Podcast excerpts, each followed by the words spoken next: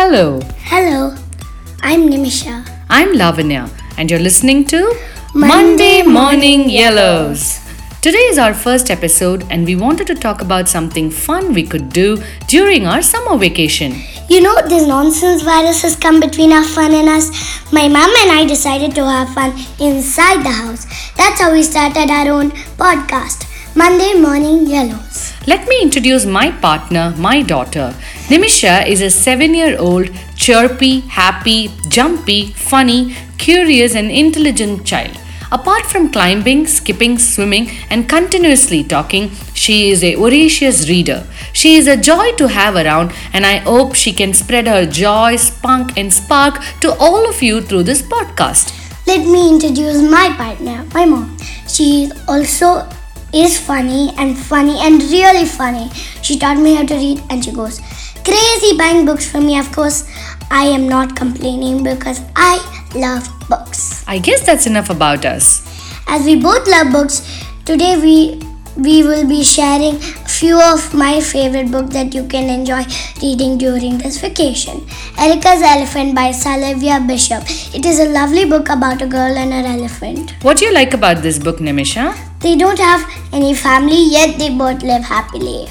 Dory Fantasmagory by Abby Hanlon. This is a series of books about Dory, who is a rascal. And despite her being a rascal, you really like her as she is really funny. Tom Gates by Liz Pichon. I love Tom Gates because it is like a diary. Tom Gates and friends take you to different places, get you thinking or doodles. Tom Gates is a naughty boy. He does not like studying and loves doodles dur- and doodles during class. But it is because of him I love to draw. There are so many more books, but we will share as we go.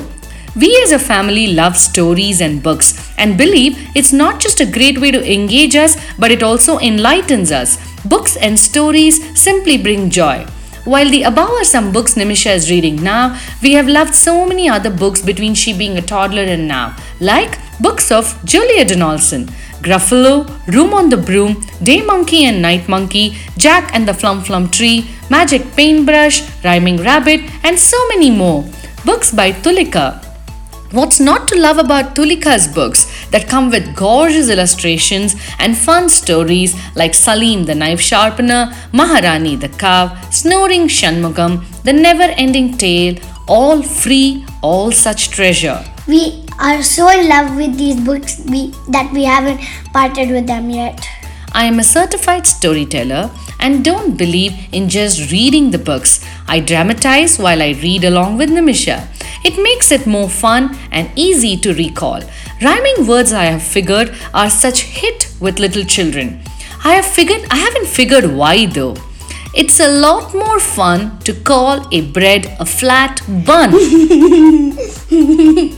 Every book is a song. For example, "Don't get your knickers in a twist," said Jack. "Let's find something from a patchwork sack." This is from Jack and the Flum Flum Tree, or one from Tulika's books. "Gada gada gudu gudu marble rolls. The kite comes and the marble goes." We not only read the books, we plan activities based on the books. We become the characters and we simply live the stories. Almost all of us in the family know them, the characters. My grandparents also enjoy reading these books. There are also stories that are passed on, maybe not in the form of books, but songs. Like my grandmom's Yega Desi and Nikki, or grandpa's Konduva Konduvadi. Of course, the above does not apply if your child has started reading on her own, because then they look at you as if you are the joke and not what you say.